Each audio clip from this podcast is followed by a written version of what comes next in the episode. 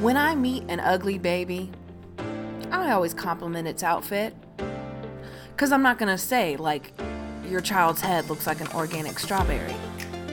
Cute outfit sounds a lot better than you'll probably grow out of that head. In the same way, be yourself sounds a lot better than what we really want to say, which is, this is gonna suck, so don't be weird. In today's mini-sode, I'm talking about why be yourself is totally trash advice and why we should be focusing on letting people love us instead. We're talking about cringy middle school moments. Did anyone else just randomly decide to shave their arms? Anyway, don't shave your arms, don't talk about Star Trek. That would have been much better advice than be yourself, but here we are. Enjoy. It's only in the most anxious parts of life that someone gives you the advice to be yourself. New middle school? Be yourself. Talent show audition? Just be yourself. Job interview, first date, reality show pilot? Be yourself. The phrase be yourself basically just means if you weren't anxious before, you should be. When I was a new photographer and didn't know how to pose my clients, I would say things like, just be yourself, just do what you do.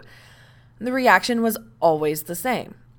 The client would look at me like, wait, be myself? What does that mean? What, what do you want me to do? Telling someone to just be themselves brings out confused eyebrows, stiff shoulders, and claw hands. Be yourself is trash advice. Be yourself just means I know you're headed into a really shitty situation that will be so overwhelming you will forget how to exist as a person. If you weren't second guessing your very existence, you are now. Take my first day of middle school, for example. I reek of Bath and Body Works lotion and Altoids.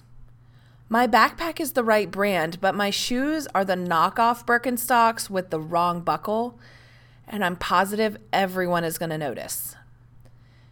Deep down, I know I don't have the social capital to wear non name brands, ironically. Be yourself is the only piece of advice from the school assembly. Myself, I don't even like her. Myself is carrying a pocket comb in my Umbros. Myself thought it would be fun to shave my arms, and now they itch. Don't talk about Star Trek all day would have been much better advice. Starting a new business can make you feel as exposed as wearing the wrong Birkenstocks on the first day of school. Announcing to the world that you are starting a new business is tantamount to declaring yourself student body president on the first day of sixth grade. Everyone must be thinking, we're cheering for you, but damn the audacity. Don't get me wrong. Be yourself is, is not said with bad intentions. It actually means the person sees your potential. But the advice to be yourself is so unclear, it's not a suggestion so much as a command. Also, it's nearly impossible to do in all of the occasions where someone offers it as advice. Like when you're starting a new business and everything is new. How can you be yourself when you're not even sure what to do first? What does being yourself have to do with figuring out the basics? Let's just be honest about this. Being yourself is a year two exercise because year one is about survival. That's how I think about middle school, job applications, auditions, and first dates. Survive and then do the hard work. You don't need self actualization to reserve a web domain or set up your price list. My first year in business, I didn't know whether I liked photographing babies or boudoir. And asking me to define anything unique or specific about my business was not really possible. I was still learning. Shoot, I was I was focused on surviving. If you are new in business, you are still learning too. So survive. The halls of middle school, the job you really need, the business you're starting, these are not the times to consider the radical self love it takes to own that situation. It's okay to focus instead on adapting, blending, and observing. So, what advice is better than be yourself? It's simple let them love you. I'll say it again louder for the folks in the back. Let them love you.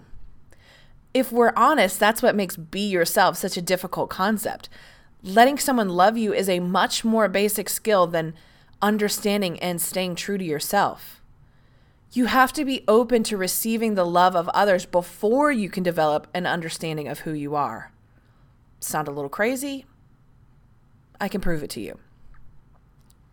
When I was studying social work, I learned about the concept of self actualization and specifically how it relates to child development.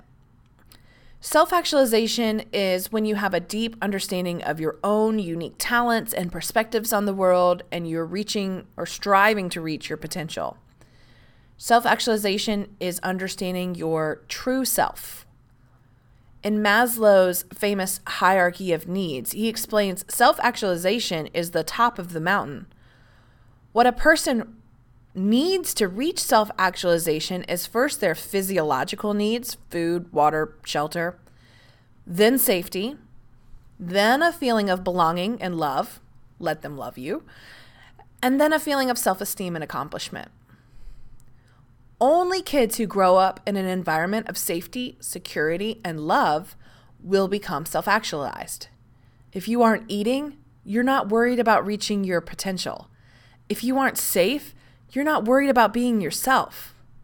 That sounds a lot like year one in business when you have no financial security, very little rest, and not much safety net. Survive. Focus on survival. After that, Focus on love. So, how can you let people love you? Accept their expressions of care and concern. Be clear and truthful to build trust. Ask for and acknowledge help. Articulate your boundaries and what's important to you. Love has to come before be yourself. Being yourself happens in the safety of love. Now, here's the hard part you can't make anyone love you. They have to choose to, and you have to choose to reciprocate. You have to let go of those people who are not capable of loving you. That applies in romantic relationships and in business. Letting them love you means even if your arms are shaven and you're wearing ugly shoes, you are worthy of love. If your business is as prepubescent and reeking of sweat as middle school you, you are worthy of the people who love you. Now, go slide that pocket comb through your wet ponytail because you're a badass and everyone's gonna love you. Let them.